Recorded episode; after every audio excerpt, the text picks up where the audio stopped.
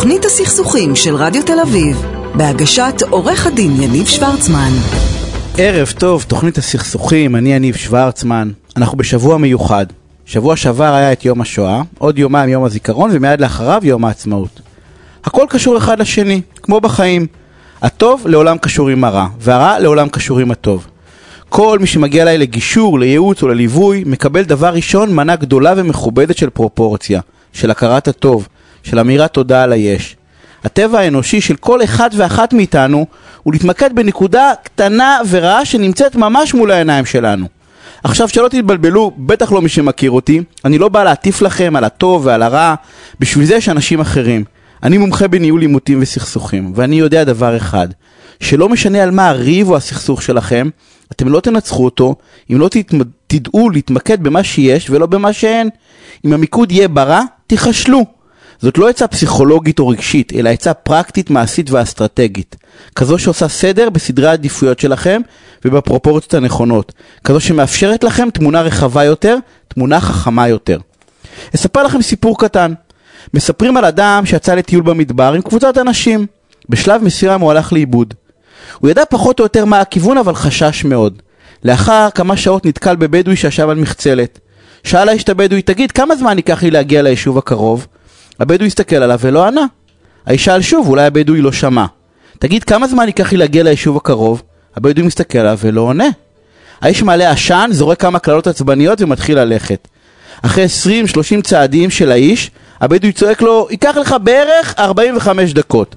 ועדיף שתלך משם והצביע לכיוון מסוים, ההליכה משם קלה יותר. האיש מסתובב ושואל, למה? אבל למה לא אמרת לי קודם? למה התעלמת? ענה לו הבדואי, עד שלא התחלת ללכת, לא ידעתי מה קצב ההליכה שלך. ברגע שהתחלת ללכת, יכולתי לענות לך כמה זמן ייקח לך להגיע. הנה האיש בחר להתמקד ברע הנקודתי בשתיקה שלו, לקלל את האיש היחיד באזור שיכל לסייע לו. והנה אנחנו אחרי יום השואה, רגע לפני יום הזיכרון ויום העצמאות, ולנו, רק לנו יש את הכוח להחליט במה להתמקד, בטוב או ברע. ולכם יש אפשרות אפילו טובה יותר, אתם תתמקדו 100% בטוב, ותיתנו לנו לתת לכם גב ועזרה ברע. נסו, מקסימום תצליחו. והנה אנחנו מתחילים. תוכנית הסכסוכים של רדיו תל אביב, בהגשת עורך הדין יניב שוורצמן. ואני רוצה להודות uh, למי שנמצא לתפעול הטכני, זכיתי לשניים, לדויד מירן ולאיתן בלכטר, תודה, ולמי שעורכת ומפיקה לענבר סולומון, ואני רוצה להגיד ערב טוב לעורכת הדין עדי חן, מומחית בדיני משפחה, ירושה, גירושין, יו"ר ועדת זכויות הילד בלשכת עורכי הדין, עדי ערב טוב, מה נשמע? ערב טוב, יניב, שלומי מצוין, ערב טוב למאזינים. תשמעי, אני uh, כל שבוע, מדי כמעט שנתיים, אומר uh, עדי חן, ואני אומר יו"ר ועדת זכויות הילד בלשכת עורכי הדין. ואף פעם לא דיברנו על מה זה זכויות הילד, מה, מה, מה, מה זאת אומרת לילדים יש זכויות? מה... בואי בוא, בוא נדבר. על זה. יש לו זכויות וחובות גם, ויש לו גם אחריות. חובות, או אחריות. צריך לדבר עם הילדים שלי, לספר שיש להם חובות. בוא נדבר על הזכויות והחובות של הילדים. אז ילד מ- מהרגע שהוא נולד, הוא כבר אדם, הוא קטין אמנם, אבל uh, יש לו זכויות, אוקיי? הזכויות הכי קלאסיות הן זכויות לקשר עם ההורים, עם שני ההורים, עם המשפחה המורחבת, uh, הזכות לקבל uh, טיפול רפואי נאות, הזכות לחינוך, uh, הזכות לחיות חיים נאותים. יש לו הרבה מאוד זכויות. אמ, איזה חובות יש לו? לפנות את המדיח, לנקות את החדר שלו? תראה, לא, אבל איזה חובות באמת יש לילד? איזה- חובות באמת? מה את אומרת? מהרגע שיש לו תעודת זהות, הוא חייב ללכת עם תעודת הזהות, הוא חייב להצטייד בתעודה. לא, אבל בגיל 10 איזה חובות יש לילד? איזה חובות יש לילד? אין לו חובות, נכון? רק זכויות. תראה, זה נכון. אה. אני התכוונתי, כשדיברתי איתך על חובות, למשל האחריות הפלילית. אוקיי? הבנתי, את אומרת חובות 12 במישור- כן. במישור? המשפטי. לא שמעתי. את אומרת חובות במישור המשפטי, כאילו, במישור, למשל, הפלילי מגיל 12. הפלילי מגיל 12, נכון. יש לו זכויות, בוא נ... תראה, יש דברים שהם כאילו בחיים הרגילים, הוא לא יכול לעשות אה, עסקאות שהן, אה, שלא, שלא דומות לעסקאות של, אה, סליחה, עסקאות שהן לא עסקאות של קטינים, למשל לקנות אה, נכס או בגיל 10 לפתוח חשבון בנק, הוא לא יכול, אוקיי? אז אני, אני חוזרת בי מהמילה חובות. אוקיי, או- ח- אמרת מקודם חיים נאותים. מה- זה לא- זה לא קצת... אה, מה זה חיים נאותים? חיים לקשרי משפחה. נורמליים, לא למנוע ממנו את הדמויות המשמעותיות בחיים שלו, למשל הסבא וסבתא, לא להסית אותו נגד ההורים, נגד ההורה השני. עכשיו יש לי שאלה, אני בתוך העשייה... טיפולים, טיפולים רפואיים נאותים, זאת אומרת, אה, אם הוא זקוק לטיפול פסיכיאטרי, אז שהוא כן יקבל אותו. איך נניח, מה, מה קורה אם נניח יש, אני חייב, זה את אומרת למשל טיפול רפואי, נניח יהיה עכשיו חיסון לקורונה, וההורים מתנגדים נניח לחסן את הילד. הילד יכול להגיד נניח בגיל 10 שהוא, או 12 שהוא, סליחה... אם יש אפשרות לילדים להתחסן בגיל 10, אז כן, הילד יכול להשמיע את דעתו. עכשיו, בנקודה הזו חשוב להזכיר אולי את דוח ועדת רוטלוי. מגיל 9 בית משפט בכל מה שקשור לענייני המעמד האישי חייב לשמוע את עמדת הקטין, מה הוא חושב. בדרך כלל, בטרם נחזור לחיסונים, בדרך כלל הנושא הזה עולה בנושא משמורת, זמני שהות, אה, איפה לגור בכלל, אם אחד ההורים רוצה להגר למדינה אחרת. ולגבי החיסונים, נניח שיש התנגדות של שני ההורים, אוקיי? או לטיפול מסוים והילד כן רוצה אותו. אז יש זכות לילד להיות צד להליך, ויש גם זכות לילד ליזום הליך, אוקיי? אוקיי. עכשיו, אה, כדי לממש את הזכות הזו, יש פרויקט מדהים של משרד המשפטים, של הלשכה לסיוע משפטי, הפרויקט הזה נקרא עורך דין משלי. אה, מדובר בפרויקט חינמי, אוקיי? ילדים, נוער, אה, עד גיל 18 יכולים לפנות ל, אה, ללשכה לסיוע משפטי, לקבל ייעוץ חינמי על ידי עורכי דין שהם בעלי הכשרה לטיפול בקטינים, הם מבינים את הבעיות של הקטינים, הם מדברים איתם בשפה שלהם, הם גם מומחים איך לטפל בנושאים המיוחדים של הקטינים, ואם צריך ליווי משפטי, אז הלשכה לסיוע המשפטי תממן את הליווי. אז מדובר בעורכי דין שהוכשרו והם ממש מיומנים ומומחים בנושאים האלה. עכשיו, חשוב לומר אה, מספר דברים. לפעמים הקטין מוצא את עצמו בצדק ושלא בצדק משורבב בתוך הליכים משפטיים, המקרה הקלאסי זה גירושין של הורים, או מעורב בקטטה, בדברים אה, מסוימים, כל, כל מיני דברים כאלה של, אה, של ילדים, אוקיי? ומה שחשוב להגיד, שמה שהקטין מוסר לאותו עורך דין הוא חסוי. הוא לא יימסר לא לצדדי ג' וגם לא להורים שלו, ללא הסכמה שלו, אבל ישנם מקרים שמה שיאמר הקטין הוא לא יהיה חסוי, זה כאשר הקטין נמצא עצמו בסכנת חיים ממשית, או כאשר עורך הדין מתרשם שהקטין עצמו יכול לפגוע בעצמו או באחרים, או שעורך הדין מתרשם שמדובר בקטין שחווה התעללות. ולכן הוא חייב על פי חוק לדווח. עכשיו, מדובר בקשת רחבה מאוד של מקרים שהסיוע המשפטי מעניק את הליווי ואת הייצוג. נתחיל מהדברים הכי קשים, אה, עבירות מין. אוקיי? קטין שחווה עבירת מין, יש לו ייצוג, יש לו ליווי. אה, קטין שמבקש לצאת אה, מהבית לפנימייה או חווה התעללות מההורים, גם אז ייתנו לו את, ה, את הליווי.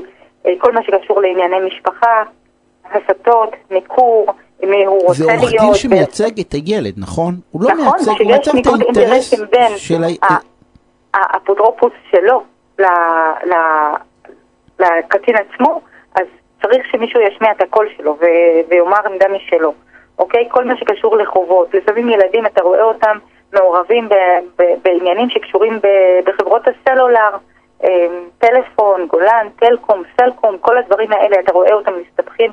גם פה נושא אפוטרופסות, אתה רואה נערות אה, שהרות פתאום בגיל 15. אבל, אבל הפרויקט הזה, עורך דין משלי, הוא רק למי שאין כסף? לא, לא. לא שייך, זה לכל הנוער. לא, כי בגדול... לא, למה אני שואל את זה? כי בדרך כלל סיוע משפטי, את יודעת, הולך לשם מי שאין לו, נכון, יש נכון. כאילו תנאים כלכליים להתקבל. נכון, יש מבחנים מי יכול לקבל אה, סיוע משפטי. אבל מאחר ומדובר בקטינים, אז פה הדלת פתוחה לכל הקטינים, גם בענייני אה, טיפולים רפואיים, גם בענייני חינוך, אה, גם בענייני ביטחון ב, ב, ברשתות החברתיות. גם בצרכנות אני מבין. זכויות עבודה, אה, נכון, צרכנות, כל מה, ש, כל מה שקשור לנוער, ממש, מא' ועד ת'. יש לו שאלה, הוא יכול, אגב, אני אשמח לתת את הטלפון. אז תתני, תתני עכשיו, ניתן גם כן, עכשיו וגם בסוף. מה הטלפון? זה 076. כן. 5300. אוקיי. 899, שלוחה 4, משרד המשפטים, ובאמת כל קטין מתחת לגיל 18 יכול לפנות, לקבל ייעוץ חינמי, ובמידת הצורך הוא גם יקבל ליווי משפטי. מדהים. כדי להשמיע את ה... 076-5300-899, שלוחה 4. נכון. עכ- עכשיו, כן. כן.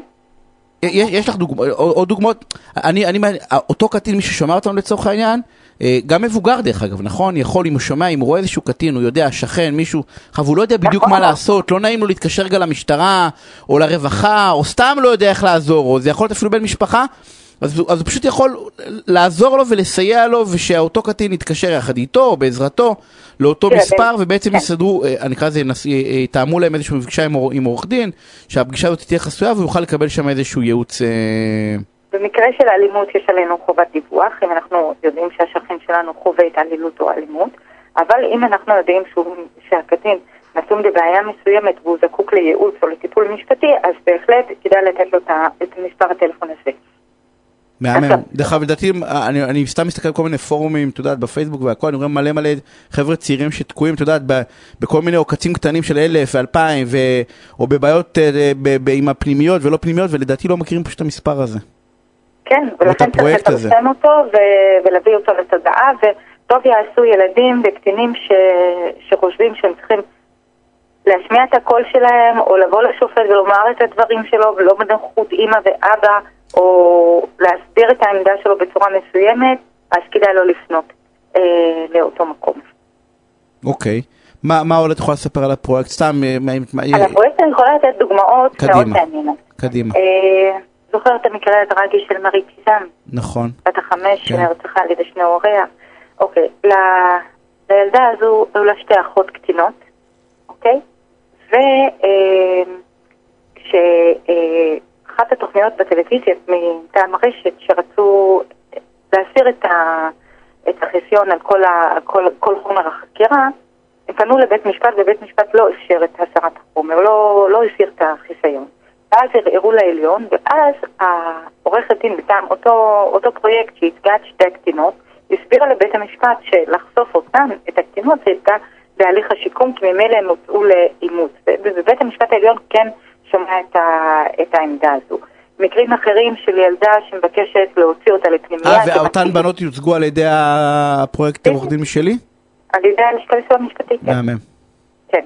אמ, אה, אה, מקרה אחר, ילדה שביקשה לצאת לפנימייה, כי אימא שלה ממש לא דאגה לה אפילו לדברים הכי הכי בסיסיים, אמ, לא מבחינה רגשית, לא מבחינה פיזית, לא מבחינה כספית, והיא הייתה צריכה בתור נערה לעבוד ולממן את הדברים שלה, אבל היא... היא זה מקרה סוציאלי, זה מקרה שהאימא הייתה גם אה, אה, משתמש בסמים, ובית המשפט כן שומע אותה שוב, אותה ילדה יוצגה על ידי הפרויקט הזה. אה, יש לנו ילדה נוספת שאושפזה בכפייה בבית חולים פסיכיאטרי, ללא שהייתה הבחנה למחלת נפש, וללא שניתן מועד או משך האשפוז. ואז זאת אומרת האשפוז שלה לא היה לפי הפרוטוקול, וגם כאן הלשכה לסיוע משפטי התערבה ושחררו את הילדה, ויש מלא מלא אה, דוגמאות כאלה. אתן לך דוגמה אחרת. אחרונה. מהמגזר. ילדה בת 16 ושלושה חודשים, נערה, אוקיי? שביקשה להתחתן, אתה יודע, אי אפשר להתחתן בגיל הזה, צריך אישור של בית משפט, והיא יוצגה שוב על ידי הפרויקט הזה, והם הסבירו לשופט ולעובדת הסוציאלית איזה נזק ייגרם אם הילדה הזו לא תתחתן, והשופט שומע ומקבל את זה ומאפשר לה להתחתן. אז הנה, אפילו, ב, אפילו. במקרים שלא בהכרח תמיד נראים לנו מתאימים, בסוף מייצגים את העמדה של, ה, של הילד או של הילדה, של הנער או של הנערה. נכון, אה, זה אני מאוד רוצה- חשוב שעורך דין ייצג את העמדה שלו. אנחנו, אנחנו צריכים לסיים, אני עוד פעם אגיד 076-53-00899, שלוחה 4. אם אתם שומעים אותנו ילדים או נערים, הרוב זה מבוגרים, גם מבוגרים יכולים לתת את הטלפון הזה, אפשר להיעזר שמה, אה, ולא צריכים תנאים סוציאליים בכך, אלא צריכים פשוט שיהיה ילד, ילדה, נער, נערה. אז עדי, תודה רבה ושערב מעולה. אנחנו יוצאים מעולה. להפסקת פרסומות ממש קצרה וכבר חוזרים. תוכנית הסכסוכים של רדיו תל אביב, בהגשת עורך הדין יניב שוורצמן. ואני רוצה להגיד ערב טוב להילה קלעי נובוטני, פסיכולוגית חינוכית מומחית, ערב טוב הילה, מה נשמע? ערב טוב, יניב. מה העניינים? בסדר. טוב, אני מביא אותך לפינה, אני חייב להגיד חמה, אה, אני אשתף את המאזינים, אני אני העליתי איזשהו פוסט אה, לפני כמה ימים שזכה להרבה מאוד תגובות. דרך אגב, מדהים בעיניי שחצי חצי ענו ב... ב"אני אספר". שאלתי אה, האם לגיטימי שגננת מעירה לילד שמגיע לגן עם וואנזי, וואנזי זה, מי שמכיר, זה... באתי להגיד פיג'מה, אבל אני לא בטוח שזה פיג'מה, אבל זה חליפה אחת כזאת, כן, זה נמכר כפיג'מה, זה חליפה אחת כזאת, הוא מגיע לגן, והגננת אומרת לו שזה לא מכובד להגיע לגן אה, עם החליפה הזאת. ו- ושאלתי אם זה לגיטימי, והתחיל דיון סוער חייב להגיד, בסדר? מאוד אה, בשתי קצוות, כאילו לא, את יודעת, אה, ממש חלק אמרו אה, ברור, כאילו זה, שילך כמו בן אדם לגן, אה, ולגיטימי שגננת לא מאפשרת לבוא עם אה, פיג'מה לגן. אה, וחלק אמרו ש... ש... אני אומר את זה בעדינות שתתקדם, בסדר? שזה גן ואין שום בעיה לבוא עם... עם הוואנזי הזה, ואז אה, אמרתי, טוב, אני צריך פה מישהי שמתמחה בעניין הזה, כדי לדעת שני דברים. אחד, איך אני פותר אה, את ה... נקרא לזה את ה... עם, לא יודע אם לקרוא לזה עימות, כן, את הקונפליקט שנוצר עם הילד, שהוא מאוד רוצה לבוא קצת שונה לגן. אה, זה יכול להיות עם וואנזי, זה יכול להיות עם שמלה, זה יכול להיות עם כל דבר אחר. אה, אז את יודעת, מה אני מסביר לו כאילו על התגובה של הגננת? כאילו, מה, מה, מה אני אומר לו? אני אומר לו שאנחנו, את יודעת, ש, שהיא חשוכה, שאנחנו לא רואים עין בעין, מה אני אומר לו? ומה אני אומר לגננת? כאילו, אני, אני מתחיל איזשהו עימות, אני, אני משחרר, איך, איך מתמודדים עם שני החלקים האלה? אז, אז קודם כל אני חושבת שזה, אה, שב, ב, ב, ב, בשיחה שלנו לפני כן ככה שוחחנו על זה שזה באמת אה, מאוד מאוד תלוי אה, קונטקסט, אתה יודע, ככה, אה, גם אני העליתי פוסט בנושא ובעקבות שיחתנו וככה גם אצלי היו אה, תגובות לא בפוסט עצמו אבל ככה בפרטי על, אה, על האם זה לגיטימי או לא לגיטימי ואני חושבת ש... אה, כמו בכל אה, אה, סכסוך או קונפליקט, בוא נאמר יותר קונפליקט, אה, יש, יש איזושהי חוויה של, אה, של שתי קצוות, אבל גם יש איזשהו אמצע בסופו של דבר. כדי ככה לצאת מהקונפליקט אנחנו רוצים להגיע לאיזשהו אמצע, נכון? אה, איזשהו אמצע שישביע את רצונם של שני הצדדים. אני חושבת שזה מעלה כל מיני סוגיות שקשורות בכלל להורות. אמ, שאלת האם אתה אומר לילד שהגננת חשוכה, אה, האם אתה חושב, האם אתה אה, בעצם שותל בו את הרעיונות שלך, את התפיסות שלך, או שאתה מנצל את זה אה, לאיזשהו שיח. אני, אני בתור אשת מקצוע מאמינה שאני עובדת בעצם הרבה עם הורים ו, וילדים מכל טווח הגילאים, ואני חושבת שזה, כל, כל קונפליקט כזה או כל איזשהו... מרחב שיש בו איזושהי, איזשהו סימן שאלה, הוא הזדמנות. Uh, הוא הזדמנות בעצם גם לייצר איזשהו שיח, כי אגב, המחשבה שלנו שהעמדה שלנו והעמדה של ילדינו היא זהה, היא, זה לא תמיד uh, נכון.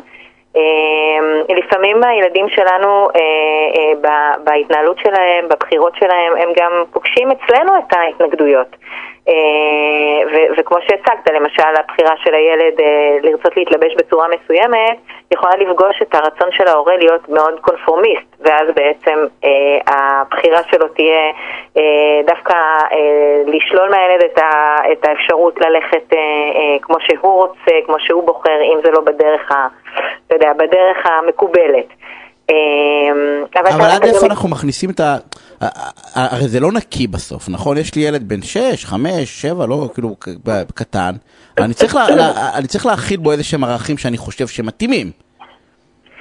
אני חושבת ששאלת שאלה מאוד מאוד אה, נכונה, כי השאלה היא שאלת ערכים, אוקיי? כמה אני חושב אה, שזה משמעותי להילחם על המקומות האלה. אגב, לפעמים הורים נלחמים, אמרתי קודם כל שהורה רוצה להיות יותר קונפורמיסט והילד פחות, או, או ההפך, זאת אומרת ההורה הוא יותר ככה הורה מתירן, והילד ברגע שהוא ישמע שהגננת אה, אה, אה, אה, זה לא מקובל עליה, אז הוא מאוד מאוד ירצה מתוכו להתיישר, אוקיי? עכשיו, ילדים הם לא לגמרי לוח חלק, זאת אומרת, גם לילד יש אפשרות לבחור, אם יותר חשוב לו באותו הרגע להיות חלק מ... וברגע שהוא לא חלק מ, מ, מהגן או, מה, או, או מקובל על ידי הגננת, אז זה מאוד מפריע לו, אז אפשר, ההזדמנות היא בעצם לייצר את השיח הזה עם הילד שלנו בעצם. אם אני רואה שזה מאוד מפריע לו, שלגננת זה הפריע, אז אני מייצר איתו שיח, אני רוצה לבדוק איתו מה הפריע לו ומה הוא היה באמת רוצה לעשות.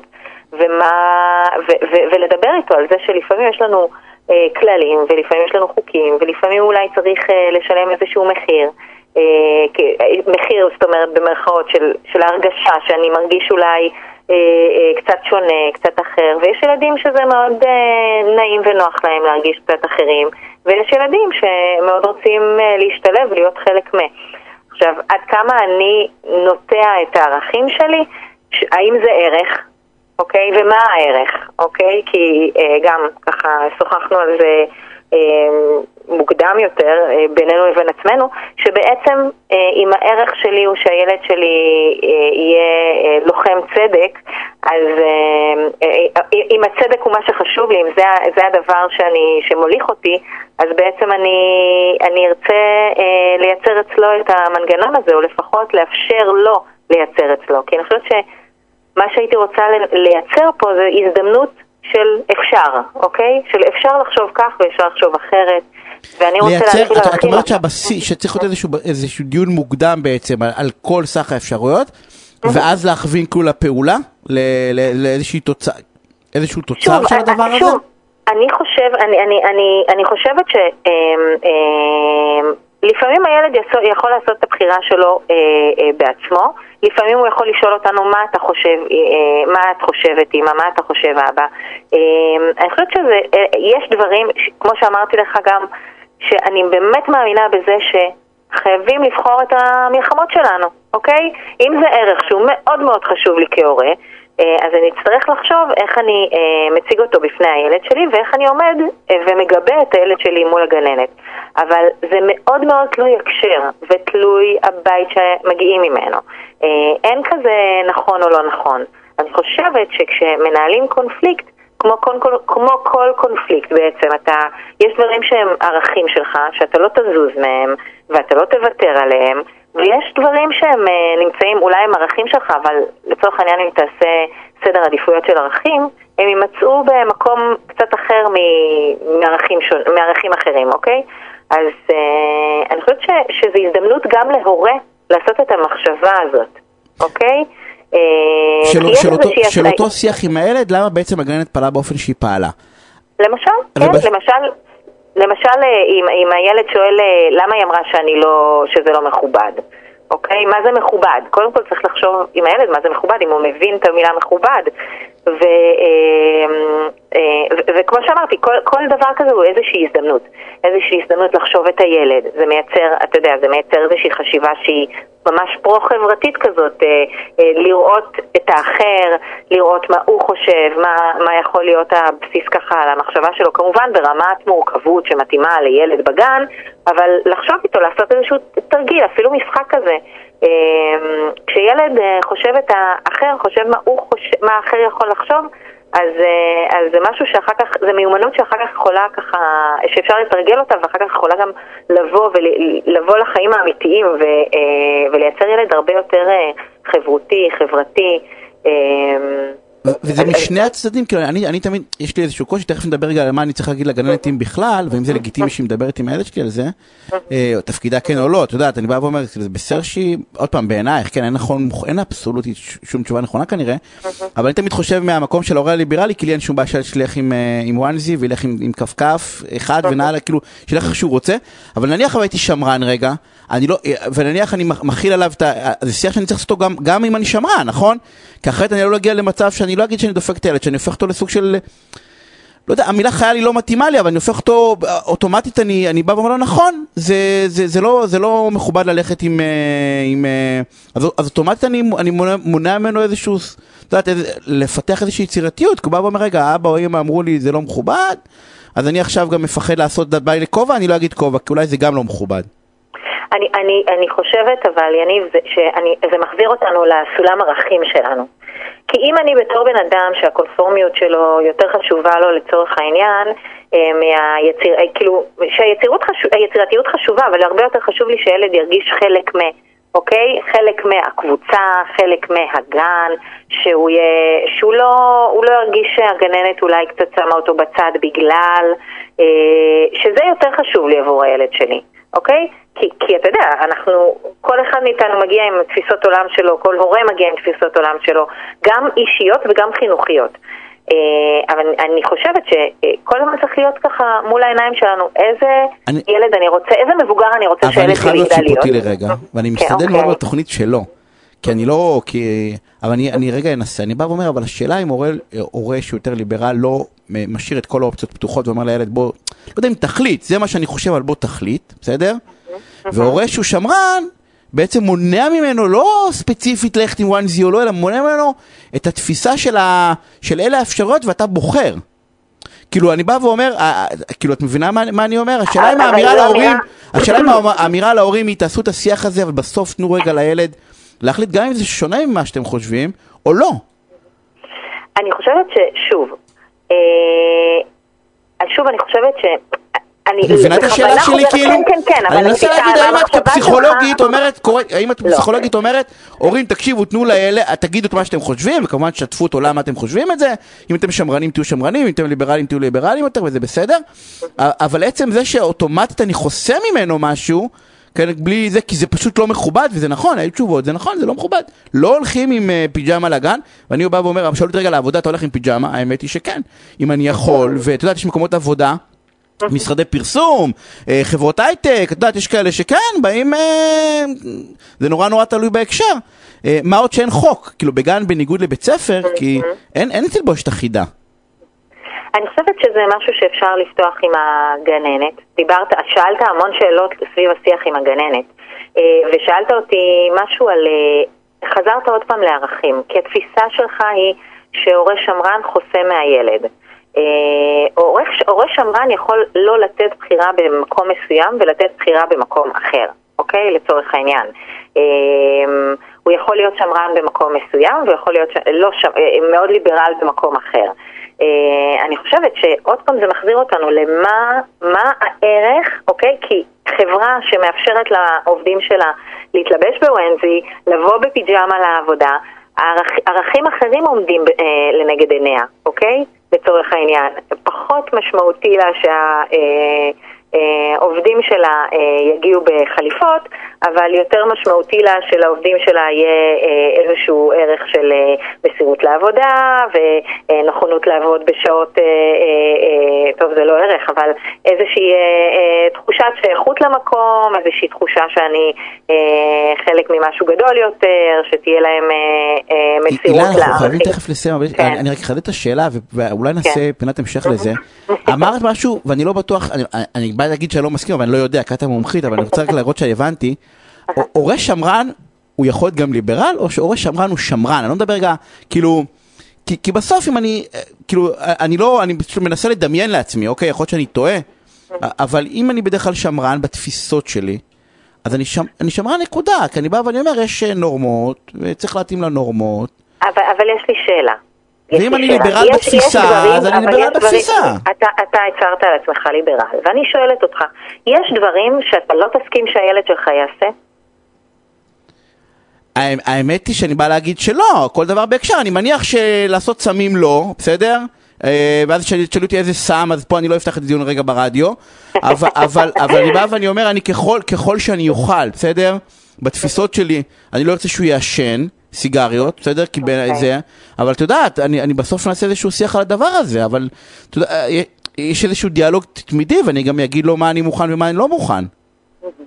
אז, אז אני חושבת שהמקום שזה פוגש הורים, אומרים, הורים, וגם בתוך המרחב של הורה שמרן יש, אתה יודע, רצף.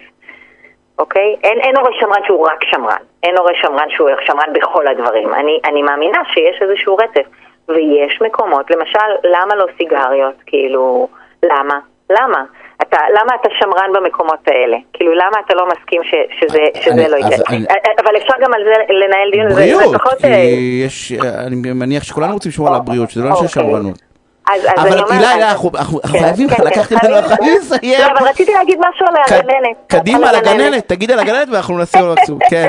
אני חושבת. שזה שאפשר לאפשר- אה, לפתוח שיח, ואני חושבת שאני מסכימה עם המקום הזה שהשיח הזה צריך להתנהל מולכם ההורים.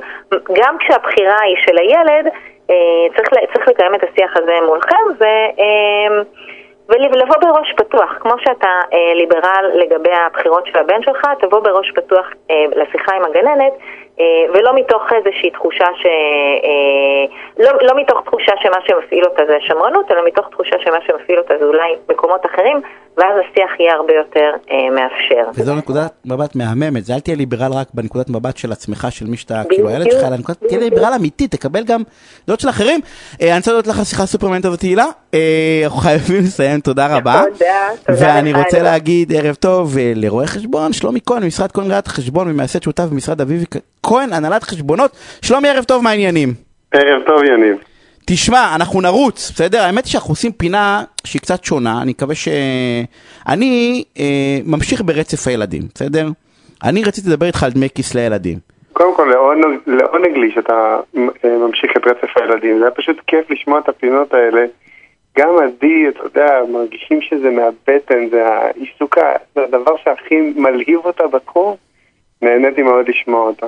אה, וגם את העניין על ההוא, הוא- איך זה נקרא? וואנזי, וואנזי, וואנזי, כן. תקנה לילדים, זה נורא עוד נורא לא כיף.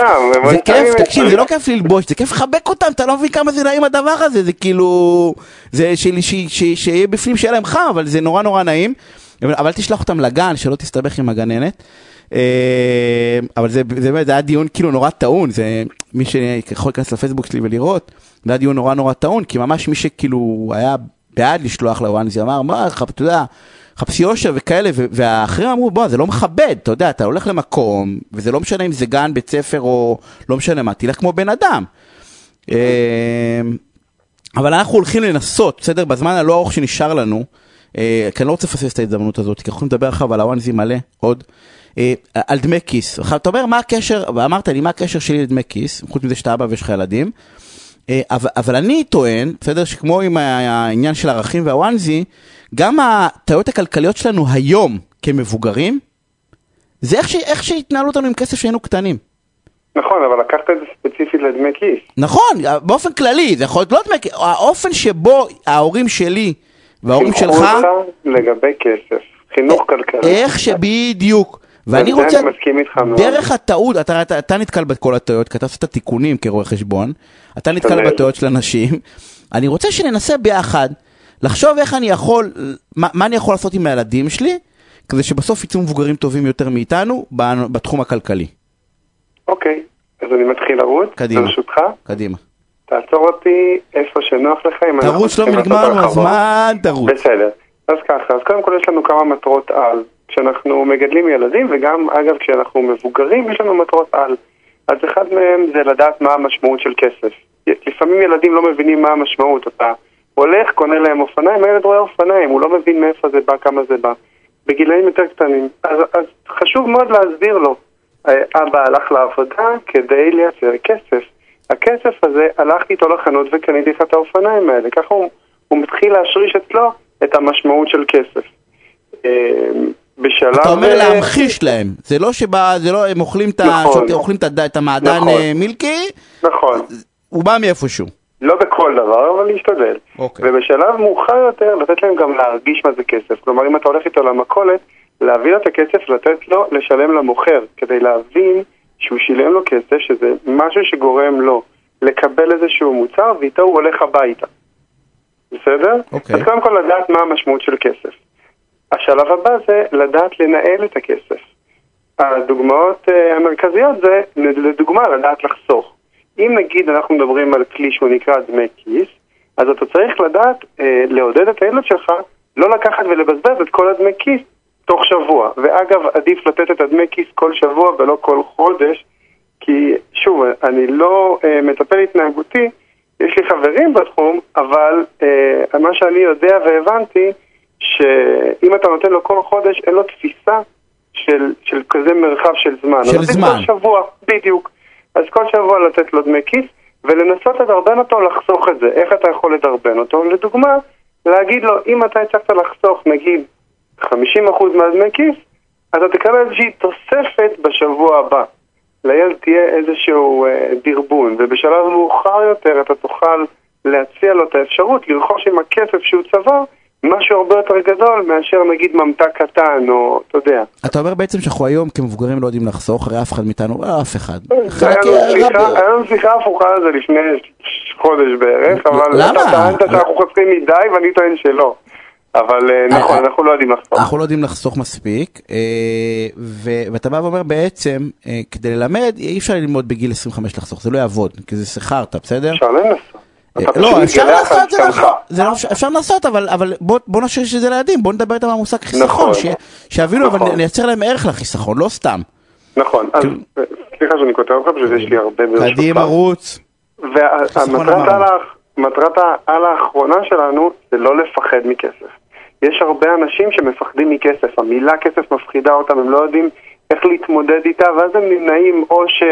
אה, לייצר כסף, או שלדעת איך לבזבז את הכסף. אוקיי? אז יש לנו שלוש מטרות על.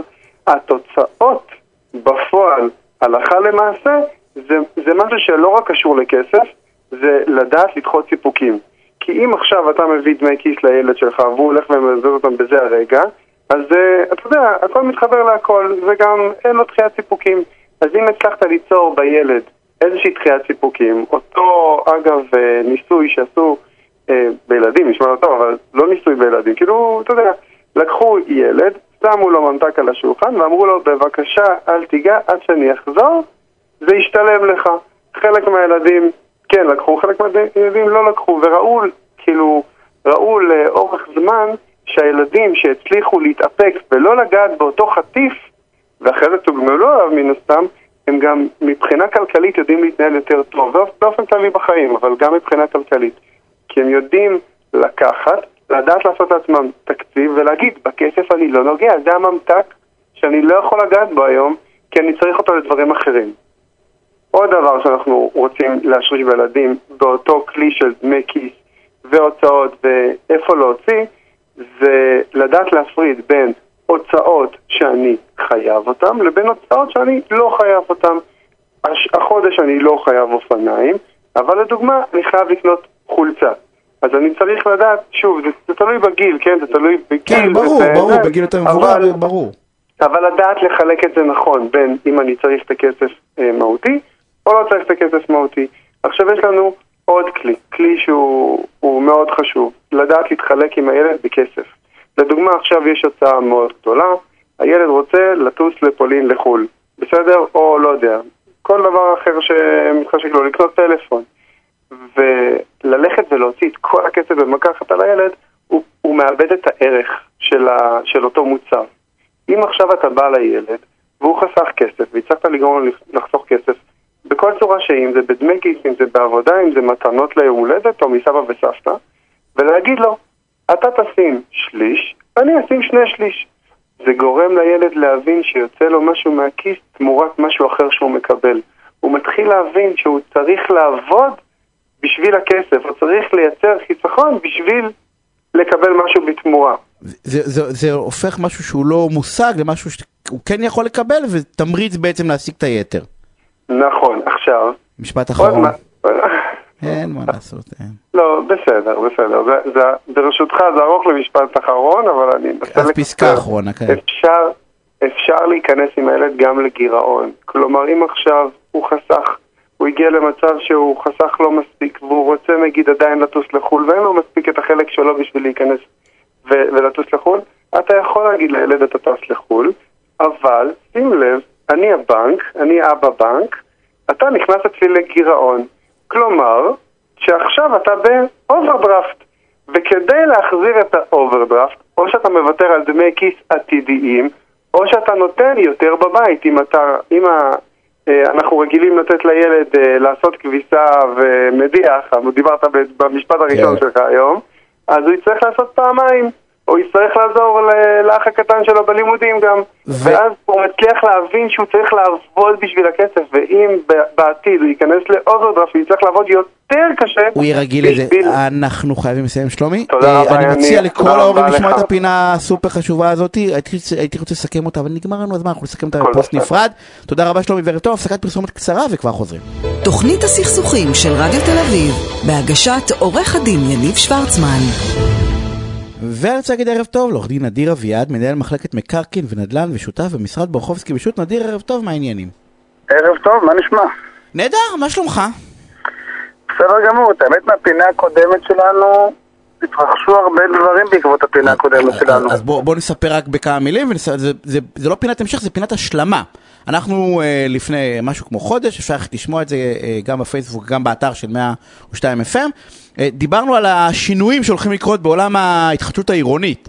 בתמ"א נכון, 38 שזה הולך להסתיים ב-2022, 2022, אה, שיש לנו את המתחמי הפינוי-בינוי, פינוי, שכבר כן, היום... הכל הולך להשתנות, ובעצם אנחנו הולכים לדבר היום, אלא אם אתה רוצה לתת לנו תכף עדכון בכמה משפטים, אבל אנחנו הולכים לדבר היום בעצם על מה חייב להופיע בתוך הסכם אה, פינוי-בינוי או תמ"א 38, אה, כדי לשמור על הדיירים. אתה יודע, שדייר יושב בבית, קורא את ההסכם של ה-350 עמוד, סתם, 80 עמודים, ולא, ל-400 כן, עמודים. כן, אבל ההסכם עצמו הרבה עמודים, אז אתה יודע מה, אז בסדר שהוא לקח עורך דין, אבל אתה יודע, מי שרוצה לשבת בבית להגיד, רגע, נדיר אמר לי 1, 2, 3, 4, 5, אני רוצה לדעת מה אני צריך לדעת. אז אז קדימה. בוא נתחיל. אני רוצה רגע לדבר דווקא בהקשר של פינוי-בינוי, כי היום אנחנו עדים שכמעט פרויקטים לתמ"א 38, 2 או 1 כמעט ולא אה, מקודמים, גם לא מתחילים פרויקטים כאלו כי כולם מבינים, גם היזמים, גם הדיירים, שלא תהיה התכנות לפרויקטים אה, מהסוג הזה. פינוי-בינוי, קדימה.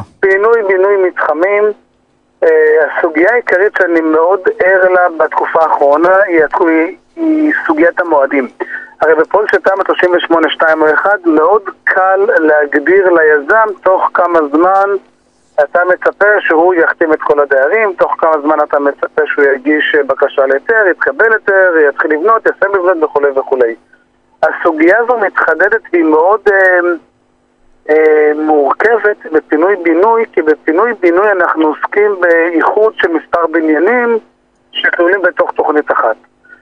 ואף אחד לא יכול ויודע לנבא מה תקופת הזמן שהיזם צריך, אם נדבר על השלב הראשון, להחתים את הדיירים במקבץ הבניינים הקיים, וגם היזמים לא יודעים וגם הדיירים. ואני בתקופה האחרונה, אני נתקל בהרבה מאוד... אה, התלבטויות מאוד עמוקות גם של היזמים וגם של הדיירים, תלוי באיזה כובע אנחנו מייצגים, איך להתחייב ומה להתחייב. אז אני רוצה להתחיל רגע מהסוף. לא משנה אם עסקינן בפינוי-בינוי או בתמ"א, בוודאי שחייבות להיות תחנות יציאה לדיירים אה, בפרויקט. ולמה? פרויקט של פינוי-בינוי הוא פרויקט ארוך טווח. זה לא פרויקט של שנה ולא שנתיים, אם אנחנו מדברים על לוחות זמנים ריאליים. ממועד חתימה ועד למועד קבלת מפתח בדירה החדשה, כרגע דיברנו על סדר גודל של עשר שנים בממוצע. זמן סביר, בלי התנגדויות, בלי מורכבויות, פרויקט סביר, עשר שנים, בסדר? תשבו על הכיסא, עשר שנים, פחות או יותר. וברגע שאין לנו תחנות יציאה לדיירים, וגם ליזם דרך אגב, לא רק לדיירים, אנחנו נמצא את עצמנו בהסכמים ארוכי טווח, קשורים עם יזם שאנחנו לא חפצים בעיקרו, או ביזם שיש לו דיירים שהוא אומר, טוב, איתם אני לא יכול להוביל פרויקט, ואז אנחנו מגיעים למלחמות ולבעיות מאוד גדולות. לכן מאוד חשוב לייצר תחנות יציאה, ויחד עם זאת, לייצר תחנות יציאה אבל ריאליות. בסדר, יש עורכי דין שאומרים, אני מצפה שהיזם יחתים תוך שנה עשרה בניינים, לא ריאלי, לא יהיה. גרמתם נזק בראש אז אתה ובראשונה בא ואומר, תעשו מועדים ליזם. יציאה, רק אם זה לא יהיה ריאלי, אז אתם בעצם מזמינים את הסכסוך הקרוב לביתכם. זה לא הגיוני הרי. וגרמתם נזק גם ליזם וגם לדיירים, אין שום תועלת. גם ליזמים שום תועלת. למה אנחנו לא רוצים תחנות יציאה? אני מסביר לזה גם טוב לך. אם תוך שלוש-ארבע שנים לא הצלחת להחתים שמונה בניינים, כנראה או שהפרויקט לא טוב, או... שלא יבואו לך בטענות ששרפת לנו עכשיו סתם שלוש שנים. יותר מזה, בנוסף אני אומר, גם כנראה ליזם או שאין רווחיות לפרויקט, או שהיזם לא מסתדר עם הדיירים, אז אם אנחנו בשלב הראשון, שלוש-ארבע שנים, ולא יצטרכו להחתים, אז כנראה שאין חתונה. לגמרי. אז גם, אז גם אינטרס של היזם לא אה, להיקשר בהסכמים ארוכי טווח. אוקיי, אז אמרנו מועדים תחנות יציאה, מה עוד?